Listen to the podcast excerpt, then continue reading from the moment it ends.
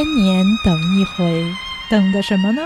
等一回宇宙中最团结紧张、严肃活泼、解放思想、实事求是、与时俱进、开拓创新的节目。我们是 Space X 未知物语。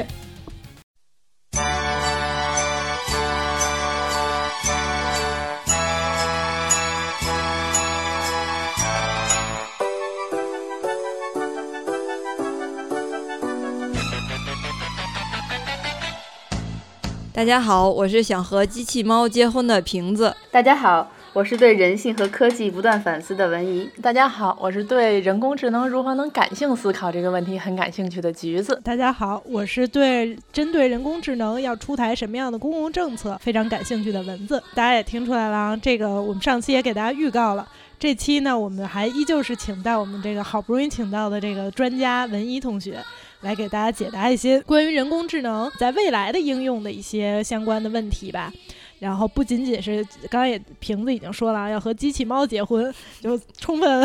表现出我们这期节目可能是脑洞大开哈。不光是这个人工智能技术在未来有可能有什么奇幻的发展，也是它在整个公共领域啊会跟我们产生什么样的呃政策的结果呀，以及人工智能，比如说它会不会有情感啊等等这些，会不会替代人类？对，然后比如说是人智能化的呢，还人机器化的呢，还是机器更这个人人？化人性化了，对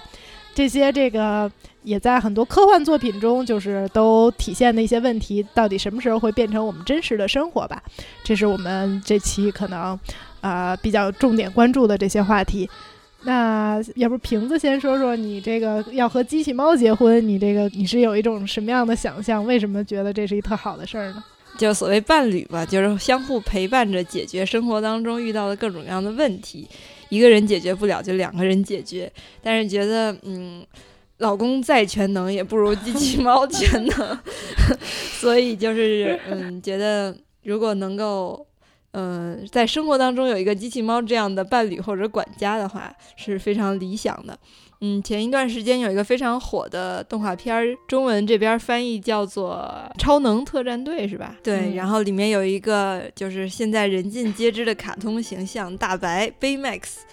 然后他也是被很多人视为暖男、理想男朋友的那种形象。我觉得，嗯，确实就是这样，他。在动画片儿里，那个 Baymax 就是管理大家的健康，而且自己还会不停的进化成战斗模式，甚至还有暴走的可能。然后最后还牺牲自己去救了其他的人类吧。反正我觉得这些都是非常贴心的、非常理想的生活当中的良师益友、好伴侣、好基友。所以就是不知道。嗯，比如说，不知道文怡觉得这种情况在未来可可不可能会真的发生？比如说，像我们现在广大的。嗯，剩男剩女，嗯，在难以跟人类建立稳定感情，或者说这没法生孩子呀。我觉得这都可以解决。那个能不能够引入一个就是体贴入微的机器人，作为自己生活中的伴侣，相伴着走过未来的一生？我我个人认为，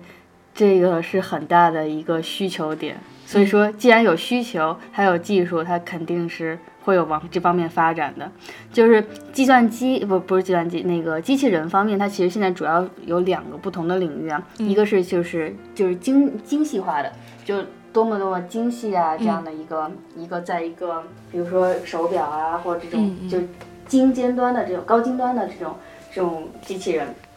就包括还有那个手术机器人，嗯，就怎么样去实施那种特别特别微小的这种缝补啊，这这样的一个手术的这样的机器人。然后另外一边就是人形机器人，就怎么样能帮助人，比如说成为我们的机器管家，对，然后帮助我们处理一些日常情况，就跟人贴近的这种机器人。这个东西其实是跟人工智能更接更接近的，它是需要可能处理更多的这种复杂信息，嗯，然后去包括像橘子说的，可能要要对情感有更更深的一些了解把控，嗯，就这个人形机器人也是很多很多就是研究者在在努力在做的这么一一个大的方向，嗯。嗯。嗯。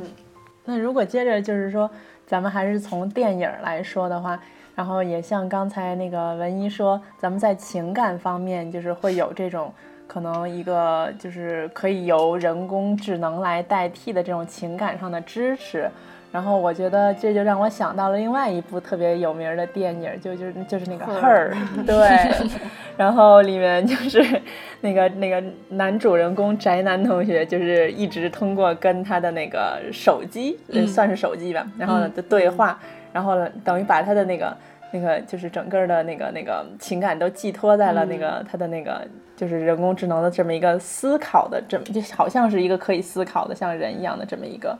呃就是叫 Samantha 是吧？那个那个女孩她的那个操作系统吧，就是她的。嗯，对对，这是一个。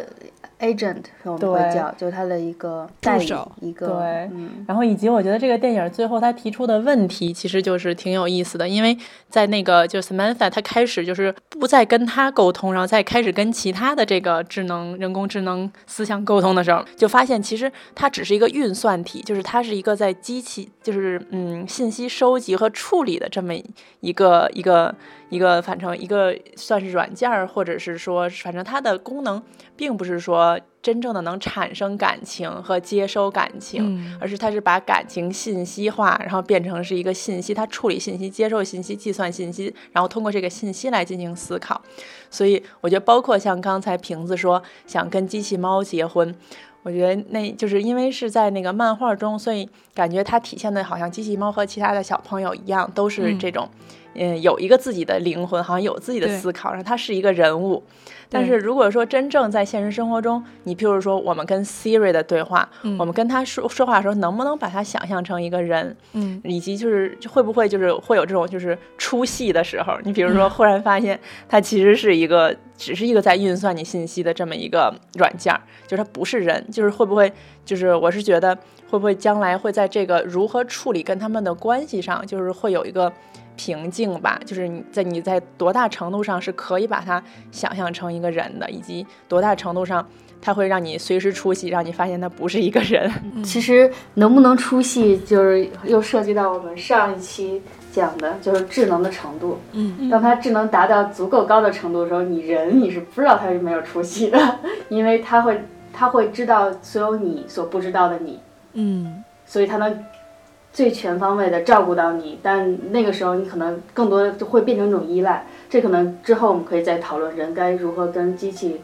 就是共处吧，嗯，对。但说到说到情感方面，就是现在这方面的研究也很多，因为在做一些具象的这种纯理性之外，其实跟人打交道很多时候是需要考虑到情感的，就包括情感识别，你怎么样？图像识别里面也有，你怎么通过面部表情，通过你的生理信号能知道一个人的一个状态？嗯，你通过状态，你可以之后再说我怎么样采取某种方式跟跟其交往。那这其他应用，比如说在设计游戏里面。那我怎么根据人的一个一个生理反馈，然后去进行一些游戏的一些智能化的一些一些调整？嗯，这个现在会很多。那包括我们说的人形计算机器人。嗯，那未来的话，嗯，那它可能会根据我的机器猫跟你的机器猫可能是不一样的。对，因为我们的需求是不一样的。对吧？那我可能喜欢那个喝什么吃什么，然后我喜欢听什么样的话，那我希望我的机器猫跟我说什么，嗯，它可能其他人是不一样的。这个东西就个性化的这样的一个机器人，这样才会让你有有一种这种，嗯，连接感吧。嗯，对。那瓶子，你可以想象你日常生活中是跟一个就是大概身高及你的，应该到哪儿及你的胯部的一个蓝色的球体的这么一个，就是应该就是脑袋是一个球体的钢铁制的一个。一个机器人生活未来哦，对，塑胶触感像真人一样哟。我觉得这些你们就是想的还是太落后了。现在能够完全像人形一样的，就是做成人形的机器人也好，或者是硅胶人也好，嵌入机器设备，我觉得这种都。都都很容易实现的，就是你只不过是把一套那个，嗯，比如说运算系统啊，或者说那一套设备装到一个完全像人一样的身体里，嗯，我觉得这个应该还是很容易实现，因为我一直有关注那种，就是情趣娃娃嘛，就完全做的是和真人一样的女性，看着大小、毛发、关节，所有的肢体、皮肤，完全都是对这个已经很好做了，关键是里面的那个智能的部分。对，嗯，我刚才是想说，嗯，机器人它具体会以什么样的形象出现？嗯可能很多时候会就是，主要是还是要考虑到它具体的功能。因为我是想到，譬如说咱们就是还是回到各种电影，因为毕竟可能电影比较方便开脑洞，就比较形象。嗯，我就想说各个电影中，譬如说，嗯。日本的这个高达里面，它的那个主要是一直在跟着主人公的小机器人，就是以球出现的。对对对球这个形象还是挺好使的。嗯就是像哈罗，它是一个绿球，对，然后像那个星战里面的那个 B B 八，它是一个就是白黄相间的球，然后以及星际穿越里面，它需因为可能因为需要那个那个把那个主角抱起来，所以它的那个 Tars 的那个机器人是一个冰箱型的机器人，对，我一直觉得那特别像一个会奔跑的冰箱。我觉得他最后就是以什么样的形象出现，就是说他的具体的形象并不影响说他是一个人工智能体，就是嗯当他真正出现的时候，然后以及当他真正作为一个人工智能体出现的时候，我们在多大程度上能把他们当成一个人来考虑？就他即便是一个球，但是，嗯、是不是我们也可以感受到它是一个，比如说像是一个朋友一样的陪伴？嗯，包括像机器猫，就它虽然是一个就是，嗯、圆圆脑袋的这么一个，嗯，其实也不能算猫的这么一个形象，但是我们却可以把它当做一个朋友一样的陪伴。嗯、就是当它真的完全可以模拟，就是人与人之间互动的这种交流沟通，或者是这种动作上的沟通的时候。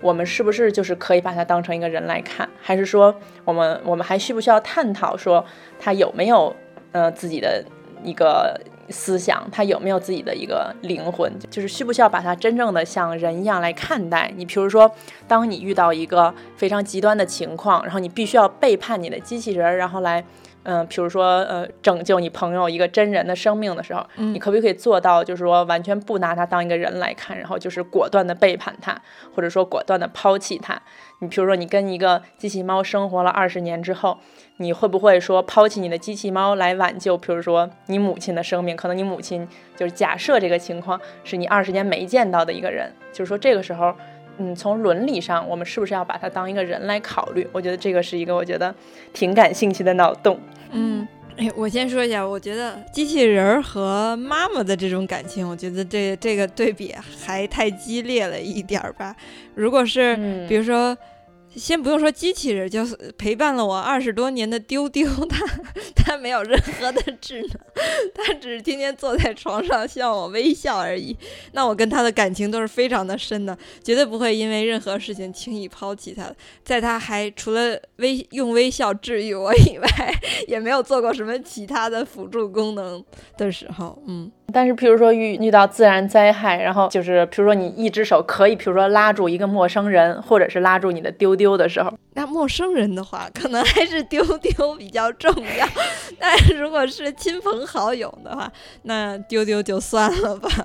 对，这就涉及到相关的这种法律问题了嘛。嗯嗯，因为丢丢现在是一个纯物品，嗯但是如果它是人工智能的话，他们嗯就会有他们的感受啊、想法呀，嗯甚至于呃可以再脑洞开一点儿，比如说你那个一部分人认为我们把这些机器人报废了、抛弃了，嗯另外一部分人会不会想说，哎，你看你人你们人类就这么对我们，我们原来就忠心耿耿，但是看到你们就这么对我们，我们就是没被抛弃那些机器人可能就不玩干了嘛。那呃我想问文怡，就是 机器人们会产生 这种想法吗？现阶段，呃，现阶段肯定不会，这个大家可以放心，不会把你们放在这种两难的境地。但是，哦，始终在说，就是因为科学家们想要努力发展的其实是一种极致，嗯任何的极致的话，他肯定都是想要不断的突破，对吧？那其实，所以关于人工智能、机器人这种伦理道德的讨论，其实现在已经在蛮多有名的这样的一个学者当中已经开始这种讨论了。因为我一直觉得，你如果你等这件事情都发生了，你再讨论已经晚了。所以呢，那那要考虑就是那人和机器差别，那情感这个东西，就算机器再有情感，那会不会在出现这种突发情况的时候，人始终是应该是跟人在一起，人对人是更有责任的。这我觉得这其实很多可以讨论的，因为在我们的生活当中，其实情感这种共同的经历，其实是真的是伴随我们很久，就是很重要的一部分。那人存活在这个世界上，除了自我的不断努力，我们跟这个社会、跟他人，包括可能跟未来我们的这种机器人，不管是朋友啊、伴侣啊，还是这种管家呀、他肯定也都会有这种一个一个关系产生这种关系的。那就会有共同的回忆、共同的经历，然后可能很多点滴存在。对对，那我在大概是前两年看过一个美剧，叫做《Humans》，就是就是讲的是关于一个机器人未来机器人的其实一个一个一个讨论，还蛮有趣的。其实那里面也会说，就在未来，那机器人真的是首先是人形，你在外面你其实很多时候看不出来，它你能看出来可能是它的眼睛，然后它可能需要充电，但它你其他的你都看不出来。那那这些机器人他们是要帮助人、照顾人，然后辅佐人，那就是就是所谓承担那种最脏最累的活。那当然，那比如说你照顾老人，照顾十多年，就像一个儿子一样的陪伴。那那对于比如法规可能就会制定说，你到年限了，你需要报废了，我们要给你一个新的一个管家。那那个老人那在那个剧里面他就会说，那我不要你，你你是因为他说。就是你见证我跟我老婆在一起，我老婆去世了，但是你还拥有所有我们的回忆，就他会把他认为是你是我这一家子的一部分，所以他会想把它给藏起来，哪怕这个机器人可能已经就没有功效，就已经嗯就是没有办法正常运作了，而且可能很危险，所以这这个人很有有有趣的地方，就可能法规会说，OK，我我们这机器人服务你的，我们给你一个升级版的，免费呢，还因为照顾你，那我们需要把它给报废了。老人说：“我不要，他制造各种麻烦，然后让让这些人没有办法来他们家把这个人带走，然后最后他就会把这个机器人带着这个机器人一块儿去出走，然后去逃起来。但这个机器人它其实实际上它已经不能正常工作了，所以反而就是变成它的一个负担。嗯，对，其实就这个东西是很开放的。我觉得其实我觉得情感这个东西本身就是人很重要的一点，我们没有办法否认。”的确，我们可以想得更深一点，就是机器人到底我们应该把它放在一个什么样的位置？对，我觉得在在是机器人之前，像刚才瓶子说丢丢和陌生人，他就已经想选择丢丢了。对，而且就是刚才嗯，刚才文一说的这个，我就想起来，其实我家就有过一个机器人被我们抛弃了。嗯嗯，它就是我们家之前的那辆车。啊，我们家那辆车是零二年买的嘛，然后在。一四年左右的时候，就是报废了。然后在在报废之前，也像文一说，它已经很危险了，它一天到晚的出毛病。然后为了修它，曾经有过一次是在类似于八达岭高速上坏掉了，然后就是在路边上修，然后花了一两万块钱，然后一直修到深夜的这种。但是就是跟他的感情很深，因为从零二年那个时候还不是家家都有车呢，然后到现在就是他，嗯，也呃开了很远的路，然后帮我们家解决了很多很多的问题，所以就是在把他送到那个送到 4S 店去，所谓以旧换新的时候，我就问那个营业员，我说接下来类似于接下来等待他的命运将是什么？其实就是将会成为一堆废铁，然后当时心里非常难过，然后各种跟他合影。其实我觉得就跟文一刚才说的很像，就是，嗯，就是有一点想带着这个 机器人逃跑，而且我它都是有名字的，就是我们家车都是有名字的，就这辆车叫巴克比克，嗯，而就是哈利波特里面那个鹰头马身有翼兽的名字，嗯，但是最后它还是被报废了。嗯，所以我觉得文一说的这个确实是，嗯，像我这个人是很容易对于没有生命的东西产生感情的，对，更别说他如以后如果可以跟你交流、跟你互动的话，对对对对，我觉得那其实就是涉及到了另外一个问题，就是人和就是机器，无论它是人工智能还是什么，就是说人和这个物之间的它的这个相结合的点在哪儿，以及就是说它的呃界限在哪儿。因为像刚刚说到的记忆，其实就是一个某种程度上人可以和物结合的东西。因为其实包括我们现在用的，你包括照相机、摄像机、你的电脑，其实它很大程度上就是承载了一部分人体的这个记忆的功能。就是我之前就曾经想过，你说如果家里着火了或者是什么，我我反正我就经常在脑海中演练一下哈，就万一出现了这种情况，我就每次都想说，我一定要就是第一个起来就抱上我的电脑就跑，就其他我什么都可以不要，但是电脑要要。然后，但是以及就是我就还想到之前就也是看那个那个嗯、就是那个电视剧嘛，就是《黑镜》，它里面曾经有过一集，就是根据那个。电影主人公她逝去的男友在网上留下的所有的痕迹，然后所有的记忆，然后来，嗯，就是来等于制造了一个程序，然后这个程序它可以完全模拟她的那个男朋友跟她的对话，然后他们是先在电脑上就通过网络就假装他们俩是在那个，譬如说用这个网上的这种即时通信软件来聊天，然后以此再来进一步的收集就是他们沟通中的这些信息，然后完全模拟那个就是那个智能体，它可以跟她的沟通，就像她跟她男朋友一样。然后这个时候呢，就给他寄来了一个大包裹，就是已经非常仿真的，然后什么塑胶做的，然后触感就像皮肤一样的这种的一个人形的一个机器人，然后里面植入的就是已经跟她完全收集好了各方面的这种资料的一个她男朋友，然后这个人他就会像她男朋友一样，每天就是在她的生活中跟她一起起床，一起洗漱，然后一起生活，然后跟她聊天，然后陪伴她。然后就是她虽然是个机器，但她完全承载了就是她男朋友跟她一起的这个生活所有的记忆，以及他们可以在一起再创造新的记忆。就是这个时候，就是嗯，在某种程度上就是以记忆为媒介，就是人和这个就是所谓的人工智能就已经是就是的一个非常就是结合的非常的紧密了。嗯，那我想问文怡的是，这个也是现在就可以实现那种技术吗？还是在多久之后就可以实现的呢？哦，现在就这些这些东西现在还都是在电视里面，对，嗯，这个其实也在我那个看的那个剧里面也出现了这样的类似的一个这样的一个故事，就是也是一个一个一个女生她爱上了一个机器人，为什么？因为人有情绪，人会就是有自我的反应，人会要自我，但机器人没有，它就是完全辅佐你。然后它它又满足了，它既满足了你可能喜欢的这个人的好的一面，他又他又没有那个人的他的真实的缺点，所以说有的时候人会人会人会人会真的有可能会会依赖上这样的一个机器，对，所以其实有的时候我自己也会在想，那真的这一天出现的时候，我们会选择不完美的人吗？还是会选择完全依赖我们完全就是就我们理想中的这样的一个机器人？嗯，嗯，而且我觉得你们刚刚提到的这些例子，可能都是一些就相对比较温情的故事，比如说已经逝去的亲人啊，然后用一个机器人，然后你缺少陪伴，然后那个有一个机器人来陪伴你啊什么的。但是就是说，如果是呃允这种技术已经成熟的话，允许它，那可能很多人就会用它做坏事儿啊。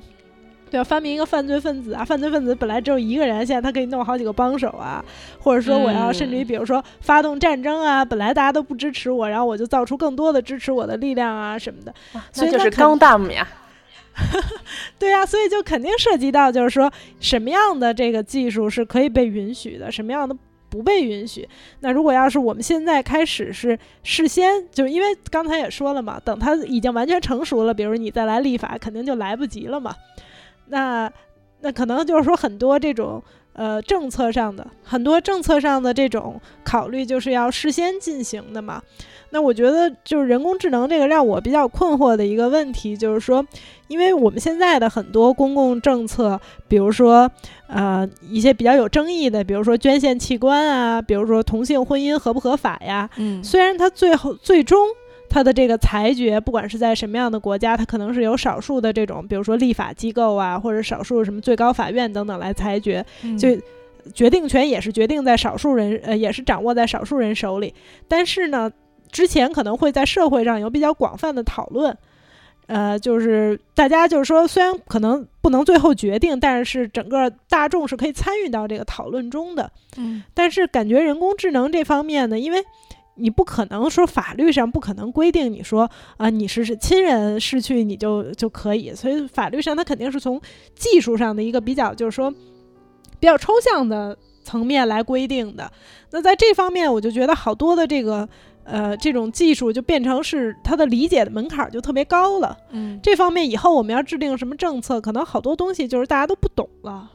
它不像是说有一些像我们现在，比如说同性婚姻合不合法，我们都可以参与这个讨论。嗯，但是像很多人工智能，我们到底把它这个技术限制在哪一步？它可能什么样的这种呃识别能力是我们可以那个允许的？什么样的识别能力我们就不允许了？这事儿就是好多事儿就咱们就搞不懂了。那这种就感觉给公共政策制定造成特别大的困难，门槛儿特别高。对我在这里一定要插一个嘴，就是介绍一下背景，就是提出这些问题的文字是政府管理学院毕业的。但是问题是，就是说政府管理学院毕业已经完全不能理解很多这个，比如说人工智能相关的这个政策。我觉得这种政策政策本身它的制定都是滞后的，而相对于技术发展，它就是更加的滞后。所以我觉得，嗯、当然我不知道，也想问文一，现在是不是世界上，嗯、有哪些国家已经有过相关的规定或者政策，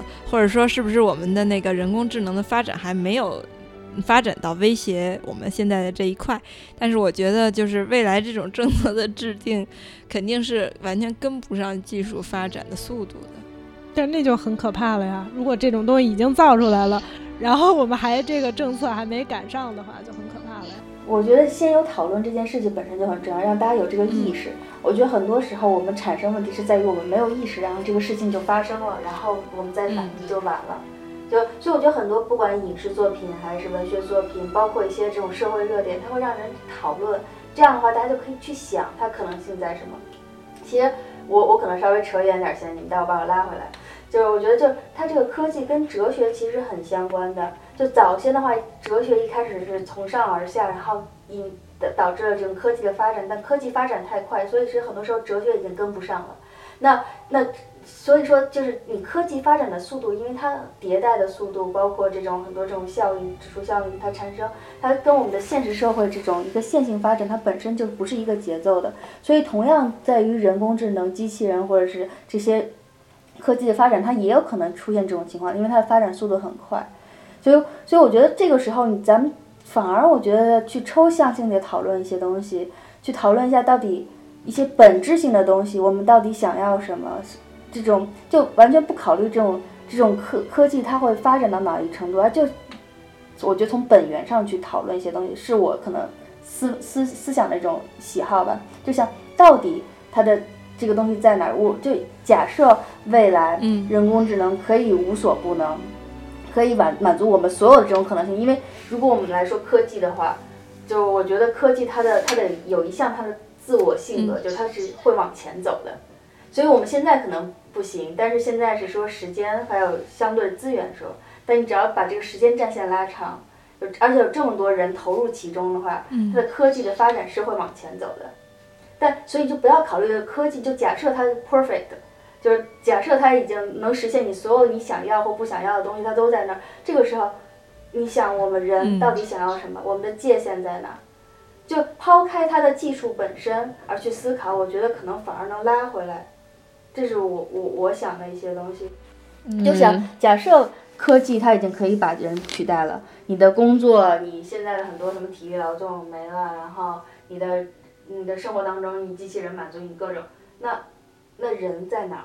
就我其实经常会问，那科技发展了，我们是想让科技让机器跟我们一样，那一样之后呢？人在哪儿？人应该怎么跟科技不同？我其实挺吃惊的，就是说文一说，就是你自己作为在这个科技领域的一个研究者，就是你说，其实我们应该放下科技的问题，然后来从哲学层面上，从原问题上来讨论。嗯，因为其实好多时候一些我们到底能考虑什么问题，还是从具体我们能有什么这个很具体的层面才能出发的。然后以及就是说人在哪儿这个问题，我觉得我们当下的科技其实就已经把人和科技某种程度上有一定的排序。然后这个排序的原则，经常就是在目前的这个社会环境下，就是市场原则，就是说谁能更允许，就是以物美价廉的这种的呃方式，然后生产和消费，那谁就是做某件事儿。所以在这种情况下，在某种程度上，很多时候人已经是排在科技之后的了。就像我们刚才说到的这个土耳其机器，就是我们上一期节目中说到的这个土耳其机器人项目，其实就是把人排在了科技下面。因为这个时候是人力是更廉价的劳动力的时候，我们就去雇佣一大批人。然后我其实上一期节目时候说，我说的还说多了，其实他们是点击一百次可以挣四美分，因为他们是如此的廉价，所以我们通过人力来替计算机计算，计算机的程序还不能计算的一些零碎的程，就是这种信息来处理这些信息。所以我觉得，如果我们接接下来就是社会运行的原则仍然是市场原则的话。那一定就是仍然是以最廉价的方式来处理信息，所以这个时候其实排序的方式就是价格，就是谁的价格更低，谁就排在更下层。所以我觉得可能就是在某种程度上，这是会在意识形态不同的不停的演进的过程中，会有一个就是说这个顺序一直都会有的，就它一直都存在，它现实中一直是存在的，就是这个顺这个次序是一直都有的。但是另外一个方面，我是觉得，嗯，我的问题在于。嗯，科技真的能满足我们的需求吗？就说真的能满足我们设想的，就是我们的嗯伦理道德上对我们提出的要求嘛？就是当我们需要人机混合的场景更多的时候，譬如说，就是大家最熟悉的机器人三定律，其中就有说机器人不能伤害人类。但是我觉得，你即便在今天，你譬如说在战争环境下。仍然会有很多市民无缘无故的，因为譬如说计算错误了轰炸的地点，所以结果是一个，呃，这种的，呃，平时平民居住的地方被轰炸了。这个其实某种程度上是一个不符合我们伦理判断，以及不符合我们最开始初衷的一个技术上的失误。至少，反正他们会用技术失误来作为一个借口吧。就无论是不是真正技术上不能达到这个问题，我就我的意思就是说，当我们已经。放开了更大的权利给机器、给人工智能，让他们可以替我们做更多事儿的时候，我们的技术条件真的能满足我们对对于这些事情的实施者的一些道德上呀、伦理上层面的要求吗？就我觉得，其实这些方面在哲学层面，就是关于这些呃各种可能性的思考，因为我觉得哲学很多时候它就是一个。在思考不同可能性的这么一个学科，所以它其实在于可能性上的思考，就是已经有很多成体系的伦理的理论，成体系的这种道德上的理论，就是这些理论储备我们是有的。但是这个时候我们在需要人和技术结合的时候，我们能不能就是首先结合这些理论，然后来再得出一个我们制定的要前进的方向，以及当我们得出这个要前进的方向的时候，技术能不能实现我们的这些要求？就是因为毕竟，我觉得技术它从处理上，从信息，就是像上一期节目中文一说到的，它是基于这个我们可以获得的信息，然后通过对于我们可就是可得到的数据进行处理，才能就是说衍生出来新的一些回应的方式呀，或者是嗯，我们来嗯，就是制造出来其他的一些计算的方式。就是这两个进路，它可不可以，就是说它的交汇点，就是真的是会在我们期待的地方吗？好长的问题。嗯，我我想先提一个问题，文艺先想一下。嗯，刚才我们讲的都是我们看的比较温情的影视作品，以及自己身边 发生的事，嗯，引发的思考。然后我们提出了就是，嗯，我们跟机器人或者说人工智能的这种关系怎么样，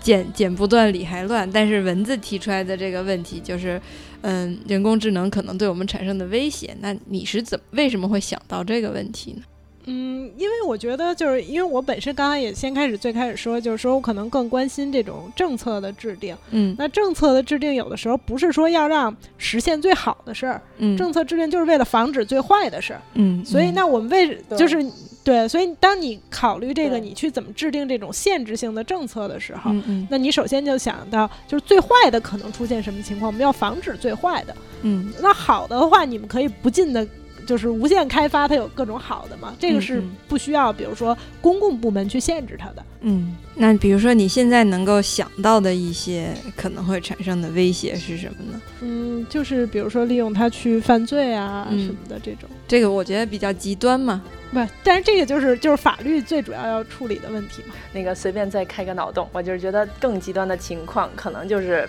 嗯，就是。啊，随便就是把钢大姆发到了那个海湾地区，然后 一跺脚踏平了一片油田。对啊，就是比如说，呃，不同，因为比如说我们在可预见将来，比如说贫富的差距啊，不同国家发展的这个阶段的这种差距肯定是有的嘛。那比如说有些国家掌握了这个技术，它就可以去。呃，比如说剥削、侵略其他国家呀，嗯，这个我们不可能想象，突然就全世界在这个技术上的掌握能力都是完全一样的，类似的这种，嗯，那文一想好了吗？其实我在想，咱们聊这期的节目之前，其实我自己有时候在想，因为我自己有时候会经常想科技，包括我现在做的事情，包括人类一些种种。嗯。对我，我始终我的一个一个最心底的一个想法，我觉得科技应该是手段，不是目的。嗯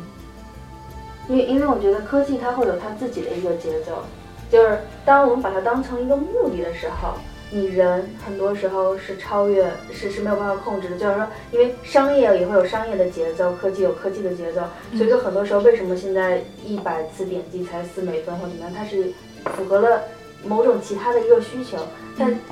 那作为人人类一个整体的来说，那到底什么是我们应该考虑的，我们应该努力去达到的。难道一部分人呃因为科技，然后拥有大量的资源，嗯然后可以做很多事情，然后另外一些人因为被科技，然后剥夺了他们曾经可以做的这样的一个工种，只是因为他们的学历、他们的他们的家庭环境、他们所处的地方，嗯这样子是我们希望看到的吗？嗯，嗯我觉得这个其实也是刚才就是像橘子橘子说的，我就接着你说这个，刚才补充一个，就是我觉得除了这个政策是，就刚才你说这个很多时候这是由市场来决定的嘛，嗯由价嗯。格来决定的。对。对。那政府存在的意义就是要修正市场嘛，嗯。那就是说什么样的这个市场的这个调节，比如说一点一百四四美分这个，如果你有一个就是在一个可能某种政策环境下，就会觉得这种价格是不能被接受的。那如果政府去嗯强制说这个是不能被接受的话，那他可能就觉得说用机器更合算的。那如果比如说规定一个最低的工资，这个最低的工资足够高的话，他就不会要采取去用人力的方式了嘛，他就人人为的提高了人力的成本嘛。但是这个也可能政府就扭曲了这个市场，又造成了新的问题。那就是说，政府的这个这个决策，这个比如说最低工资到底制定在一个什么样的这个门槛上，就是更合适的嘛？这就涉及到就是说公共政策的问题了嘛。嗯在当我在考虑机器和人的时候，嗯对我其实当时想到的一个想法就是，我想收机器税。嗯就不是不是说来来来通过限制人的最低工资来说，而是说，其实我们要考虑机器，它其实剥夺了人的一个工作的权利，很多时候，嗯所以我们要给机器上税。就是你用一台机器，你你你等于说剥夺多少人？这些人他们可以工作，可以干其他事情，你需要给他们相对的资源。嗯对，它是提高我们的生产效率，但它其实人也有工作的权利啊。嗯对对对，对，嗯，对，我觉得就是你怎么样？我觉得人首先人类是一个整体，我会是这么去思考。我觉得机器就算再怎么再怎么跟我们亲近或者怎么样，我觉得在我看来，它始终是属于应该辅助我们的，或陪伴辅助我们。当真的问题发生的时候，不管这个人我认不认识，我他是人类，他是整体来说我的同胞。哪怕可能我们是敌对的，我们是在不同的国家，我们有各种分歧，但他是人类啊。那那那机器税由谁来交？由机器不来，交它？就是比如说大的工厂，你要是大量的裁员，你全部用机器代替的话，那么你不你要交一大笔对你要交一大笔税，而不是说您仅仅把这人力成本砍掉就可以了，它就增加你使用机器的成本嘛。嗯这个我觉得还是很有很有道理的。嗯。那现在比如说有哪嗯些国家之类的或者地区？没有没有，这是我自己纯脑洞想的，我也会各种脑洞的。对，所以这就很复杂嘛。对这个，如果到具体实施的层面上的话，现在即便是现在的话，就是也是，嗯、就是说他们在辞员工的时候，在不同的国家，你譬如说像法国，它如果嗯真的是你譬如说前几年的时候，在整个的那个电影院线的这个行业里面，就是有一个这个呃迭代问题，就是他们采用了数字放映技术了以后，嗯然后他们就不需要放映师这个职业了。对，所以当时就是从放映师这个行业上来讲，他们就有很多的这个游行呀，然后来抗议这个东西。但是从另外一方面上呢，就是说这个就是这个其实就是他们这个行业，它一即便是要开除这些人，它其实是就是说这些公司它本身就需要支付非常昂贵的，就是说你之后多少个月的工资，以及就是说它也嗯会要有就是。其实某种程度上，这个税是存在的，就是它嗯如果是要开除员工的时候，就是嗯至少在法国这个福利保障它是存在的。嗯嗯，然后，但是我觉得另外。另外一方面就是说，这个是在就是如果是一切都是以这种合法合规的方式来进行，以及就是说这个迭代它真正的是出现在了一个就是嗯中间，就是说一一代人中间的时候，而不是说譬如说我们只是说这个行业它就是在慢慢的消逝，然后这个行业慢慢就不存在了。这种情况下，就是说就不存在这么一可以收税的场景。所以我觉得这个倒是一个就是具体就是实施上能有能怎么实施的一个问题，以及其实我觉得如果说从初衷来讲的话，我觉得可能很少人是初衷是就是说是不好的，就是大家初衷还是说希望是可以机器是我们辅助人类的工具，然后应该还是以人为本之类的。但是嗯，我觉得其实就是这个冲突在。嗯，十九世纪就已经出现了。你包括像卓别林的这个《摩登时代》这些电影中，其实某种程度上就是展示了这种工业生产之后，然后对于这个人的异化的一个过程。只不过我们现在可能是这么一个过程的一个，嗯，就是加强版，以及我我不确定说这个过程它是变得更可见了，还是更不可见了。它可能只是在潜移默化的慢慢进行。所以就像我刚才说到的，就是你可以征税的场景可能会慢慢的变得不可见。然后当你不可见的时候，你去向谁征税？然后你这个税是，就是你这个钱的流动，它最后流向什么方向？嗯，就像你刚刚说这个卓别林的，当时在这个十九世纪工业化的时候，其实也有很多，包括就是工人去砸毁机器嘛，就是说工人说觉得使用了机器，然后剥夺了他们的工作。但是当时就是说，我们可能这些历史书什么也会给我们讲，就是说实际上矛盾并不是工人和机器的矛盾，而是工人和资本家的矛盾。对，是的，对，所以现在其实也是，就是关键是当它变得，尤其是变得更不可见了的时候，它到底涉及的是哪些人和哪些人之间的关系？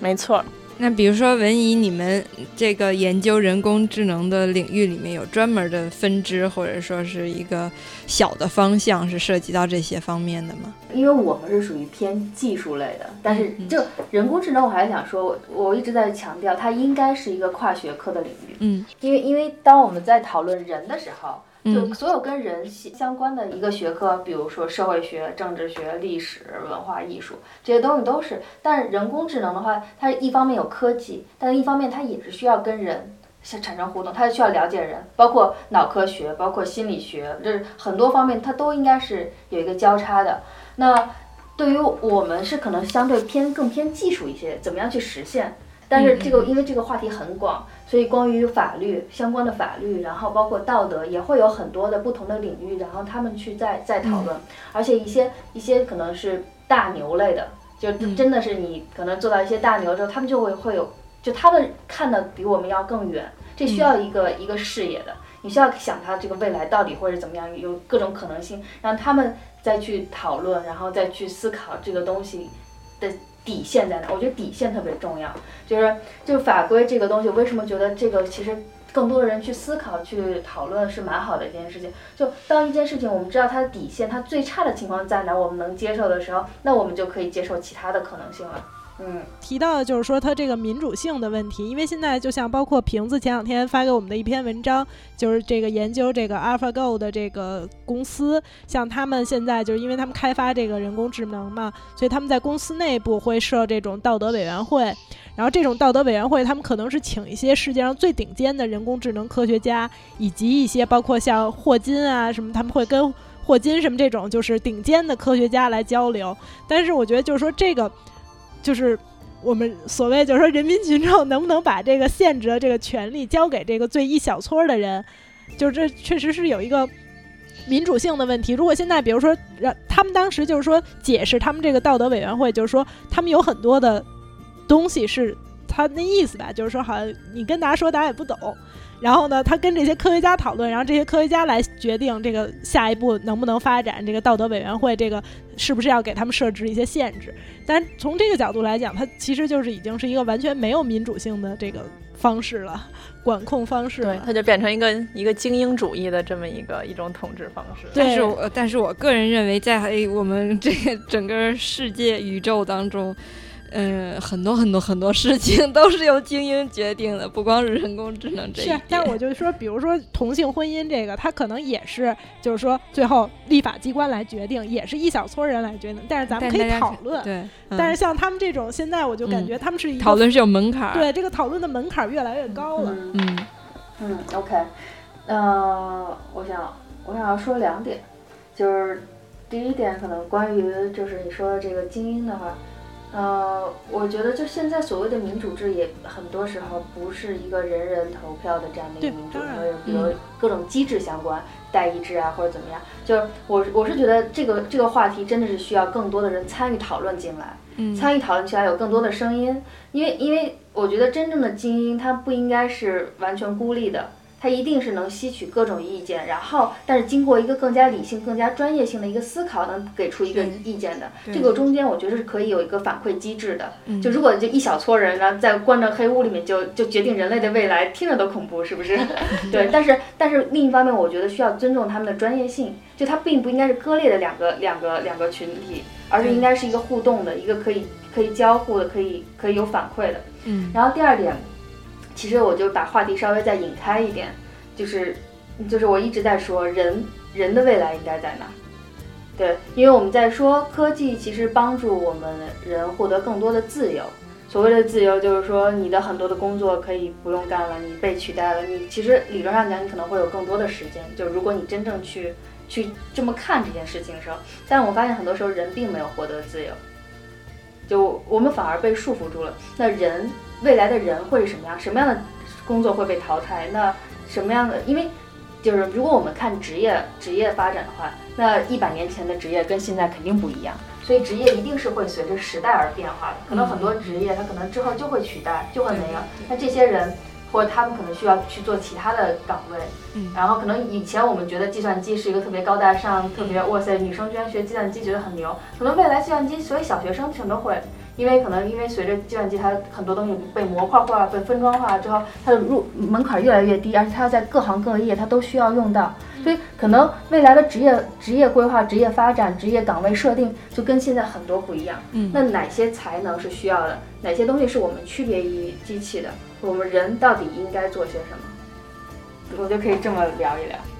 嗯，我觉得其实呢，这个其实还是回可以谈回到，就是说这个咱们这个人工智能的发展的问题上，就是咱们刚才提到的这个强人工智能和弱人工智能，就是因为现在咱们等于选择了这个弱人工智能，然后把它变成了一个这个专业化的这么一个发展的方向，而不是说我们仍然在呃想办法就是制作一个就是能能像人一样思考，在某种程度上，无论它是一个虚拟的主观有一个主观世界，还是说是一个真的能有一个灵魂或者主观世界的这么一个个体，因为我就是我是觉得就是说，你只要机器做出来了的话，它是一个物品，就它是在某种程度上是一个，就像那个刚才文艺说是一个 agent，是一个代理，是把一部分人想要做的工作给物质化了的这么一个代理的一个机制。但是当我们把我们的人生中的呃各个环节和生产中的各个环节都用一个这种机械，就一个物品化的东西来代理了的时候，它的整个的这个做这些事儿的流程它就固化了。就是它已经不不再是一个人可以通过主观，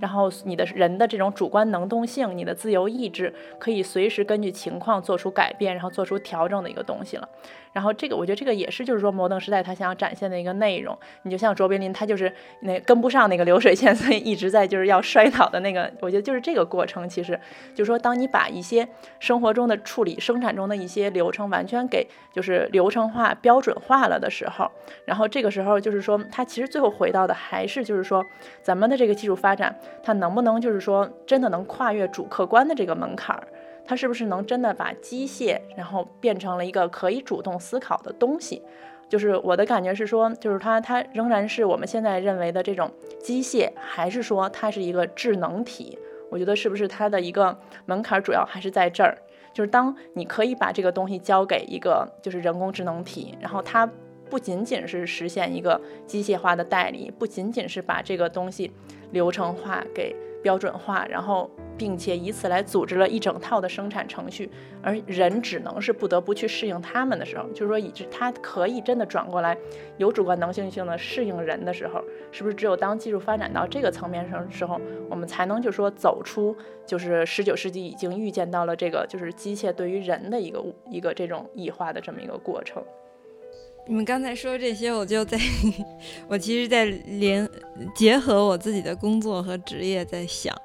就比如说未来我的职业会不会被替代，嗯，以及我的同事们他们所做的事情是不是会被替代。其实，嗯，当当然你们说的比较抽象，我说具体一点。那个我之前的工作其实已经有很大一部分被机器替代了。嗯，最开始我的工作做的是编辑嘛，然后我们的编辑大家都说是爬格子。爬格子可能是一些不太了解我们具体工作的人，对于我们这个行业大概都知道。所谓爬格子就是写东西、写字，但实际上我们最开始做报纸的编版的时候，真的是爬格子，就是拿一张纸，这些纸上面有无数方块或者是圆圈的一个个格子，代表每一个字所占的格子，然后我们是在上面画画，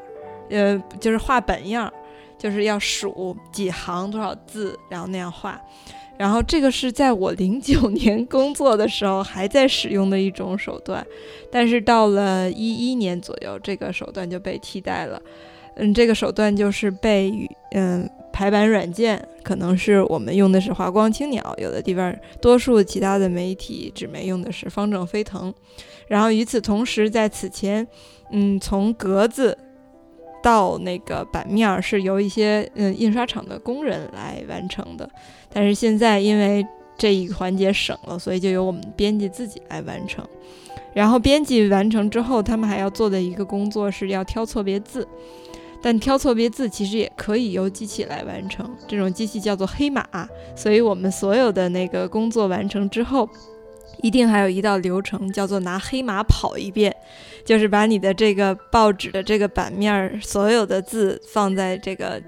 黑马的这个上面，然后黑马以极快的速度，我估计就是因为它这个速度极快，大概三秒跑一个大概有一万字左右的版面吧，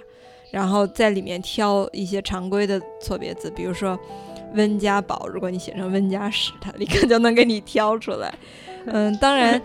是在那个是在既有人工又有机器保障的情况下，就是双保险。我们仍然就是仍然是不能够完全相信机器的，但这个时候已经是人机混合的这么一个环境。但是我相信，就是未来，嗯，编辑的很大一部分的工作，因为它相对来说还是比较被动。除非你要体现一个非常主观、非常明确的、稳定的一个编辑思路，那可能未来它真的是在挑错别字和排版面这些，完全都是会被机器替代的。就所以从这个点，我觉得可以去看，就是机器和人之间的关系，就是越来越多的这种重复性的、基础性的，然后这样的工作会被机器取代，就是它其实真的是解放人。但解放完人之后，并不说人就没了。人解放完之后，人其实是有更多的挑战。对，因为越来越多的这种体力活，然后这种重复性的劳动，它是很容易被机器所所所取代的。所以，但是我说，那机器取代完这些轻易的重复性的劳动之后，人其实是被解放了。所以，但就是人是获得了自由，但获得自由并不代表你就可以想干什么就干什么。因为机器它在推着你往前走，所以未来人其实是有更多的这种这种就挑战性。对，因为在我看来，我会认为人需要成为一个真正的人，就你需要有创造力，你需要体现你的独特性，你不能被机器取代，你的自我，你你就是，所以说你可能要找到自己的一个方式，找到自己文章的一种套路，或者找到自己自己写作的一种方式，找到自己绘画的一种一种特色，你要需要找到你自己。就如果你找不到自己的话，你就会被机器取代。对，我也我也是挺同意那个文一说的这个这个部分的。但是我觉得另外的一个部分就是，其实我们现在所谓的人工智能，以及我们经常说到的大数据，它的一个发展的方向，其实就是在这个，就是说人被自，就是人获得了自由，人被解放了之后，人可以有所谓更自由的思想了之后，人是不是真的需要这些自由？就是人他的这个自由，他的利用的方法，是不是还是在依托我们智能可以给他提供的选项？我觉得这个就是你包括其实，嗯，刚才文艺也提到，就是说人工智能是个多学科，就是应该是一个多学科的这么一个，呃，一个发展的方向。但它其实历来就是一个多学科的发展的方向。你包括其中，它就是很多时候它就是在帮助人类计算一些，呃，这种偶然性，如何把偶然性变成必然性，就是通过咱们的现在的这些。统计和概率的这些呃学科上的发展，它如何能把这些我们在我们看来可能是纯偶然、纯意外的情况，然后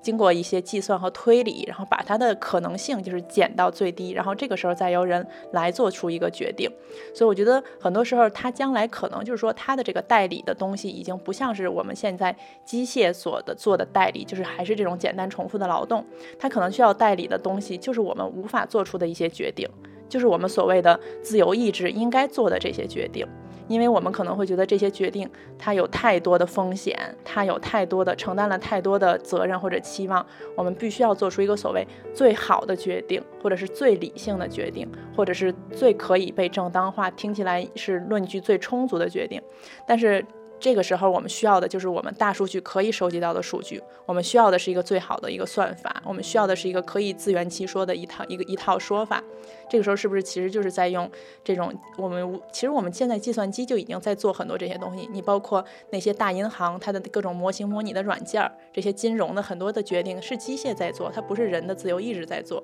就是它已经是在代理这个过程了。所以我觉得它其实就是。从人工智能最开始，就像我就是再回到之前说到的这个这个土耳其机器人，它实现的过程就是一个自动化的过程，就是它只不过是自动化的内容在发生变化。它可能最开始是一个动作上的自动化，一个物理动作上的自动化，它现在变成了一个是思路的动作上的一个自动化，就是它可以直接把你的思路，然后一些嗯理应就是说大家都会产生的思路，它把这个部分代理了。然后以及这个东西，我觉得其实一直以来都是人文学科在做出研究的一些东西。你包括像文字说的，你的这些呃政策的制定，你对制度的研究，其实所有的制度都是在把人的行为规范化、自动化。就是说，你觉得早晨起来，然后我就是要先刷牙、再洗脸、再吃早饭。其实这个在某种上就是虽然它是不成文的一个一个一个规定吧，但它其实就是一个制动制，就是制度化了一个自动化的过程。然后这个过程，它只不过可能就会被一些机械，就是一些物品，它会变成一个就是客观化、客体化了。它只不过就是会外在化。可能这个东西，它就是我，我觉得我比较嗯嗯疑惑的一点就是说，像我刚才说的，就是它能从嗯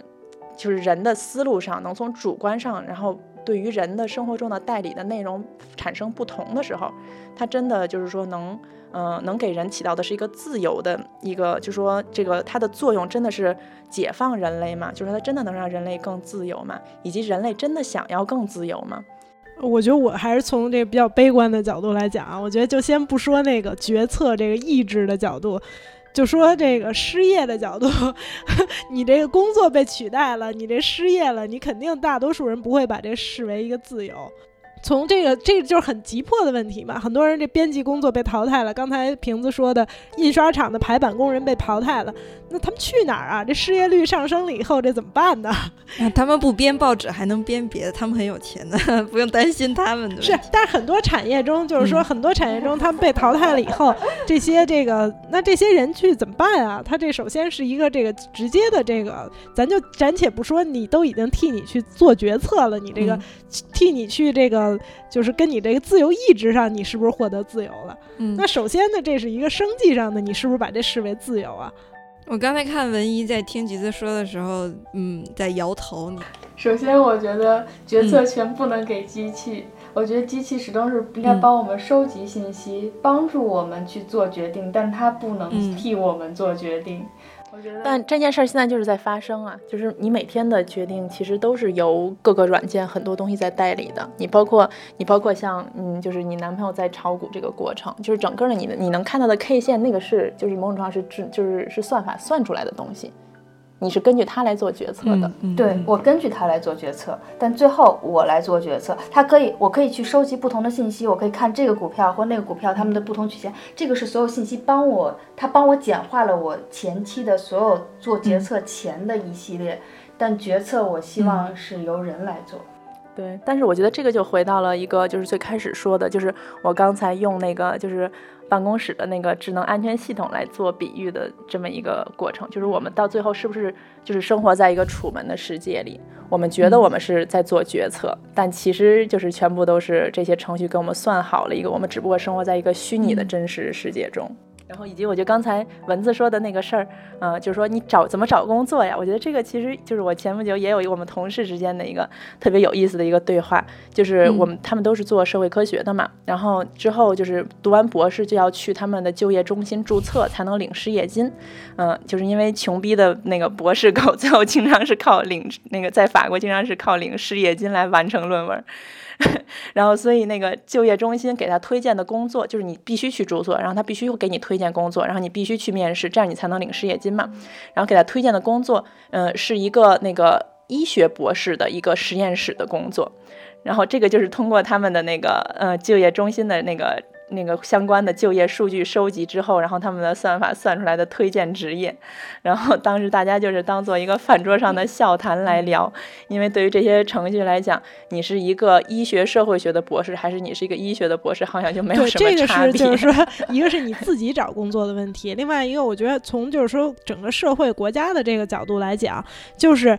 一部一个产业被淘汰了，然后新的产业兴起，但是旧的产业淘汰了以后的那些人完全挪不到这新的产业去，你完全不能说说我现在给这个煤矿工人下岗再就业培训一下，然后转眼就让他们去写代码了，这事儿是实现不了的。这是我们努力在做的，我们努力在做的是根本不需要人来写代码，这是最恐怖的，以后是自动编程。对啊，就是说，那以后写代码也不需要了，写代码的人也被淘汰了。写代码人淘汰了以后，新的，比如说有新的产业发展起来了以后，这些写代码的人也融入不到那新的产业里去了呀。所以就是这个这个问题还是确实很严重的呀。就未来对人的要求一定会越来越高，就是学习能力是机器在不断成长中的，对于人异常重要。绝对不可能说你学学学到学校里那么多知识，我就可以去工作了，因为社会变化太快了。你不必体必须有不断的学习的能力，这是第一点。第二点，你一定就是像我说的跨学科的能力。就我觉得，因为很多时候，呃，我就说基础学科其实现在已经相对比较夯实了，虽然还在发展，但是肯定不是一个主流。对，但你需要有了解不同领域的知识，能把它结合起来，然后去解决问题。这个东西现在。一时半会儿机器还完成不了，机器可以做砖，但做做这种饭的这种东西，不同的还不会做饭。哎，有做饭机器人，刀削面机器人。只要做砖的东西都都有可能解决，因为它只要是一个具象的问题。我们都可以找到相对容易找到一个解决的一个一个系统性的一个一解决方案。但是如果是我把社会学跟哲学跟科学跟网络整个东西揉合到一起的时候，跨学科的机器现在还不行。嗯。对，嗯，所以但但这这就是跟其实跟学习能力相关的，就人需要不断的学习，不光学习本专业，还学习需要学习不同的专业，嗯，然后你需要从不同专业里面找到他们可以结合的点，然后去找到这种，所以对于人来说，就你必须不断的去不断的不断的奔跑，对，然后但是我觉得在在说那些被现在现有的这种职就是，呃，机器取代的这种行业，其实我觉得这个其实。呃，文字所说的这种政府啊，这种政策啊，我觉得是需要有一些导向性的。嗯嗯，就你需要从底层最底下面去保证一些。一些一些人的，至少我觉得人的一个生存权，在我看来是个最基本的。是，但是就是说他下岗了，你光给他光给他发钱，不让他饿死是一码事儿，你还得给他提供更多的机会，让他去继续的发展。这个我觉得那个橘子说的，就法国的一些一些培训，就人只要他想学习，他很多东西还是可以学。对，我觉得蚊子这个考虑的把人想的太死了，就是说。你不管他，他自己也也会自生自灭，他自己也会想其他的办法融入到新的这个社会环境当中的。比如说，我曾经那个嗯，大学期间去实习的那个报社的那个首席摄影记者，他以前就是一个电影放映员，但是后来他失业了，因为比如说数字化胶片啊，或者说嗯什么的，但他后来变成了一个摄影记者呀，就是他也就是像像文一说的，他也会。自主的去学习，自主的解决。就是我说的，就是说是我们从公共部门的话，我们能帮助他们做什么？因为确实也有些人像你说的，他去自主学习，然后他去再就业了。对，也有些人他就拿着抚恤金去喝酒，然后就堕落了，然后去犯罪了，等等等等。那为了减少那种情况的发生，我们能做什么？就是说是从这个角度来考虑吗？行，我们今天时间其实差不多了。然后我觉得，在我们整个关于人工智能的这个交流讨论的最后，我觉得我们请来的这个嘉宾文怡，嗯，提出来的警示，我觉得是非常好的。就是之前我们在讨论的时候，我也感觉到，作为一个人类，实在是太辛苦了。除了要和自己的同柴竞争，有同柴压力，要跟自己的那个长辈竞争，要跟自己的晚辈竞争，还要。跟机器人竞争，但是当时是在那个准备这个过程当中，觉得这是一个笑话，但是没想到真正的交流结束之后，发现这是一个迫在眉睫的一个对我们所有的人来说的一个要求。不是说有了机器咱们就越活越轻松了，而是对人的要求越来越越来越高，而且就是这种跨学科，我觉得其实都是。嗯，很难的，就是比如说你上大学的时候学一个二专业什么的，都是比较辛苦的。那就是咱们的教育系统以后也是要适应它嘛，也是要有变化的。我觉得可能是精英教育系统要适应。对，未来你在进入生活，你要你要。处理你生活各种各样的杂事，你的人生规划，同时你还要就是跨学科的进行进进行再教育自自修这种。但也有可能一部分人他就完全适应这个东西，然后就是由这些东西来替他做决定。就包括现在很多民众他也是在这种情况下生活，会的会的，可能会社会分化更严重。对对对。啊，还有艺术家可能会更多，有创造性的工作。对对对。所以我觉得这个真的是一个非常好的话题，然后也引发了我们更多的思考吧。听了我们这一期节目之后，那个有什么样自己的相关的想法，或者是对于我们的一些观点的不同的意见？也多多的 通过微博、微信各种各样的那个播客平台，包括 Podcast，跟我们进行交流和互动。嗯，我们三位主播今天还要再次感谢一下嘉宾文怡。对，其实是非常难的，因为之前橘子并不在巴黎哈。对对对，所以之前我们这个时空连线还是 技术上，虽然今天一开始技术上还是发现有一些问题要处理一下，不过总算是连线成功了。非常感谢文怡的。参与，欢迎你以后多多到我们节目当中做客，嗯，给我们带来有趣的话题。我我特别特别开心，就是看你们在做这样一一一个一个节目。我我再重申一下我其他的一些想法，就我觉得当今这个社会发生的成本越来越低，嗯，因为各种媒介的产生，所以有各种各样的声音会充斥在这个世界上。所以我觉得有思考的、独立的，然后这种能引发人们思考的一些这种良性的声音，更应该被更多人听到。嗯，所以听你们做的东西，我觉得就很好，因为我觉得你们就是符合了一个这个一个一个独立思考的一个这样一个人的一个基本素质，而且又因为女性视角，所以你们可能很多时候很细腻。我觉得这点很难，而且你们又不同的领域，哎，我觉得真的是非常好，看好你们。那谢谢听众朋友们听到现在，也谢谢文怡的参与，我们跟听众朋友们再见，拜拜，再见。